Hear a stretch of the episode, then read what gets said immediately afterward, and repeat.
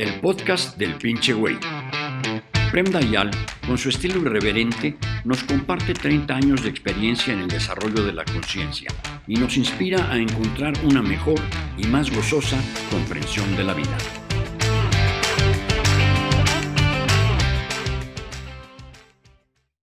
Dayal, sobre tu aforismo, cuando le pones una condición al amor, estás induciendo a la prostitución. Te comentan, en este mundo de gente disfuncional, esta tontería hace vivir a la gente en un mundo irreal. Por Dios, un amor sin límites y sin conveniencia es una tontería. Sean realistas, no se puede fantasear en un mundo como en el que estamos. Es una tontería para ti, seguramente, de lo que tú dices, tú no conoces nada más, algo, un amor que no sea condicionado da condiciones, que tenga límites y por tanto para ti seguramente lo que digo no tiene sentido y tienes toda la razón, porque si no tienes la experiencia de un amor con la A mayúscula, con amor, un amor incondicional, para ti es simplemente una fantasía. Pero permíteme de expresar mi experiencia, que es un poco diferente. Para mí no es una fantasía, es algo que conozco, es algo que he vivenciado, es algo que puedo intuir en el más profundo de todos los seres humanos cuando se vuelven conscientes y se desapegan un poco de las expectativas, de los apegos del ego, de los deseos del ego y de la forma en la cual el ego está acostumbrado a usar a los demás y por lo tanto chantajearlos a través del amor. No, yo continuo a decir lo que acabo de decir. El amor, hasta cuando tú no conoces un amor que no tiene condiciones, no conoces el amor, conoces otras cosas, conoces el negocio. A mí me gusta hablar usando palabras fuertes. Conoces la prostitución, o sea, tú das algo de ti en cambio de algo. No, el amor es una pura y sencilla expresión natural y total de tu ser, que sucede de forma automática cuando tú te vuelves consciente. Pero dal tu comentario me doy cuenta que lo que digo no tiene sentido para ti. Pero tú tienes dos posibilidades. O decir, ok, Dayal es un pobre güey que no entiende nada y dice cosas sin sentido. O preguntarte, ¿qué cosa es que dice Dayal que yo no entiendo? La misma persona te comenta, te sigue comentando. Hasta con los hijos, nada de amor incondicional es posible. Eso no existe. Hay que, hay que tener límites porque si no los hay es enfermizo y destruyes en vez de construir.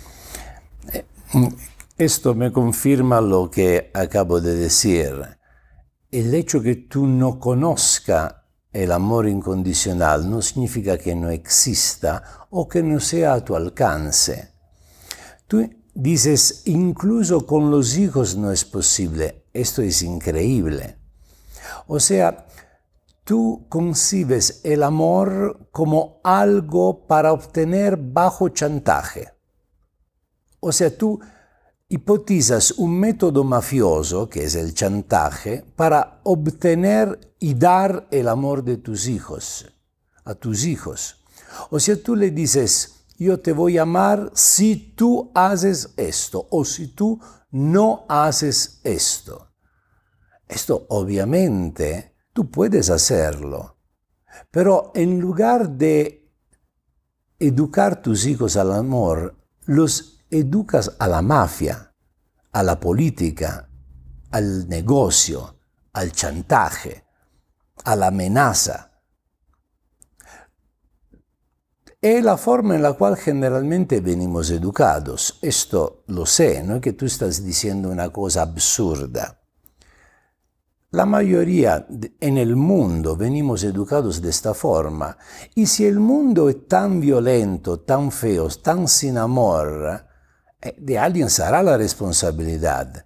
No pienso que Diosito en su taller de barro haga gente egoísta y violenta me parece sería imposible si Dios hace sus hijos a su imagen y semejanza, no puede hacer gente ignorante y violenta y egoísta.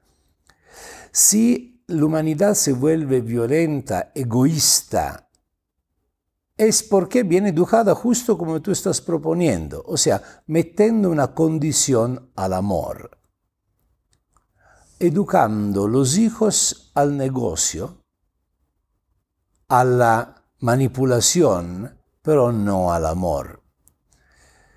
Tú puedes poner límites a tus hijos, pero esto, tu amor no entra en juego. Tú puedes poner límites con amor. Y si tus hijos no respetan estos límites, tú no les vas a quitar el amor. Porque si tú le vas a quitar el amor, tu amor no era amor, era chantaje, era astucia. Tú usaste algo. Es evidente que tú no tengas experiencia y no entienda profundamente lo que yo digo. Tú en, en una siguiente parte de la pregunta lo escribiste en mayúsculo, estás probablemente enojada conmigo. Maestro, maestro, maestro de qué? francamente yo a nadie le dije de llamarme maestro y no me siento ni siquiera un maestro, aun si todos somos un poco maestro uno por el otro. Tú también seguramente eres maestra en algo para alguien. Para la mafia, por ejemplo, porque parece que eres un experto de chantaje, de amenaza. Y, la gente que me llama maestro a veces perché probabilmente me reconoce en mí algo que yo le puedo, pueda comunicar. Penso que tú no entiendas lo que yo digo, no, o rechazas la idea, probablemente te caigo mal, entonces no quieres ni siquiera escucharme, tratar de entender. Das por sentado que lo que digo yo está equivocado, es una tontería. Pero si tú tuvieras una experiencia un poquito más profunda de conciencia, tú te darías cuenta que el amor no es ni siquiera en tus manos, no es una acción. El amor, dal punto de vista espiritual, y no es una fantasía, porque si tú dices que es una fantasía, también Jesús se vuelve una fantasía, también Buda, Bodhidharma, Kabir, Lao Tse, todo se vuelve una fantasía. Si es el mensaje de estos maestros no es una fantasía, trata de entender lo que te estoy diciendo yo. El amor no es algo que te pertenece, no es una acción que tú puedes hacer o no hacer en función de las circunstancias. El amor es algo que pertenece al más allá. Tú puedes llamarlo Dios, puedes llamarlo existencia, puedes llamarlo misterio, puedes llamarlo como tú quieres. X y, Z. Es igual, no cambia nada. Pero pertenece al misterio de la existencia. Cuando el amor se despierta, podría ni siquiera decir que se despierta. Cuando tú das la posibilidad al amor para que se manifieste, porque el amor está dentro de ti, está sumergido por el egoísmo, por las astucias, por la política, por el chantaje, por las conveniencias, por la desconfianza, por el miedo. Todas estas cosas impiden a tu amor de manifestarse. A través de la meditación lo que haces es justo quitar del medio esto para que tu amor se manifieste de forma natural. Y mi amor es igual a tu amor. Puede ser que tenemos formas diferentes de expresarlo después. Yo canto una canción, tú preparas una comida. Tú sonríes de una forma, yo sonrío de otra forma. Pero el amor es lo mismo. Cuando tú entras en amor a través de un proceso de conciencia, aun si quisiera no amar, no puedes más. Aun si quisiera poner un límite a tu amor. No puedes más, es imposible, porque no es más en tus manos. Lo del cual tú hablas e indicas como amor no es amor en lo absoluto. Porque si tú conocieras el amor, te, eh, darías cuenta que lo que dices no tiene ningún sentido, es otra cosa. Tus hijos tienen que seguir tus límites, no porque te tienen miedo, no porque tienen miedo que tú le quites el amor. Tienen que respetar tus límites porque tienen estima para ti.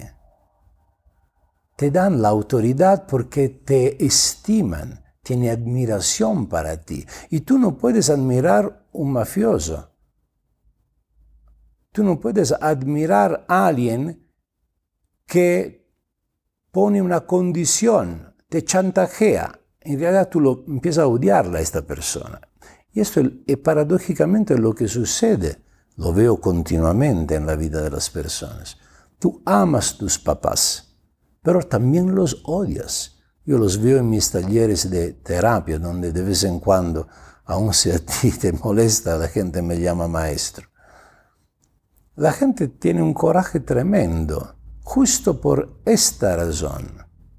Porque tú no puedes aprovechar de la necesidad de un niño, y la necesidad de un niño es ser amado por la madre y por el Padre. Aprovechar de esta necesidad para doblarlo a tu voluntad. Esto es violento, es mafioso. Tú tienes que conquistar la autoridad a través de la admiración que tus hijos tienen hacia ti. Y entonces tus hijos dicen, si mi mamá me pone un límite, lo hace por amor, porque es tan, es una persona tan noble que jamás me chantajearía. Me ama de cualquier forma, es muy noble. Aun si yo desobedezco, desobedezco me va a amar. Pero si me dices esto, puede ser que confío, porque te estimo. Y tengo de cualquier forma la oportunidad de ir por mi cuenta, de usar mi inteligencia no la tuya. Como hijo, es importante tener esta posibilidad. Si los hijos fueran todos obedientes, eh, cometerían los mismos errores de los padres. No se evolucionaría. La evolución depende de los desobedientes, no de los obedientes. Esto tenemos que recordarlo siempre me gusta decir, si Jesús hubiera sido obediente, hubiera, se hubiera quedado un judío que iba a la sinagoga como todos los demás niños y adolescentes y, chavos. Él era uno que se fue por su cuenta. Los padres le metieron seguramente unos límites, dijeron, el sábado, el sabbat. Y él le valió madres, a pesar que amaba a sus padres, seguramente. Entonces es parte del amor de un padre y de una madre meter límites y aceptar que estos límites pueden ser también no tomados en cuenta y esto no quita nada al amor que tú tienes hacia ellos.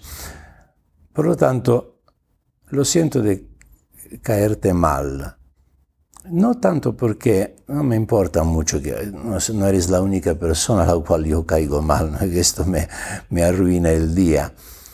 Lo siento que te caigo mal porque esto te impide de entender algo importante que tendría para compartirte y espero de habértelo compartido, no haberte ofendido y por lo tanto haber empeorado la cosa. Gracias por tus comentarios. Gracias por escuchar otro capítulo del podcast del pinche güey.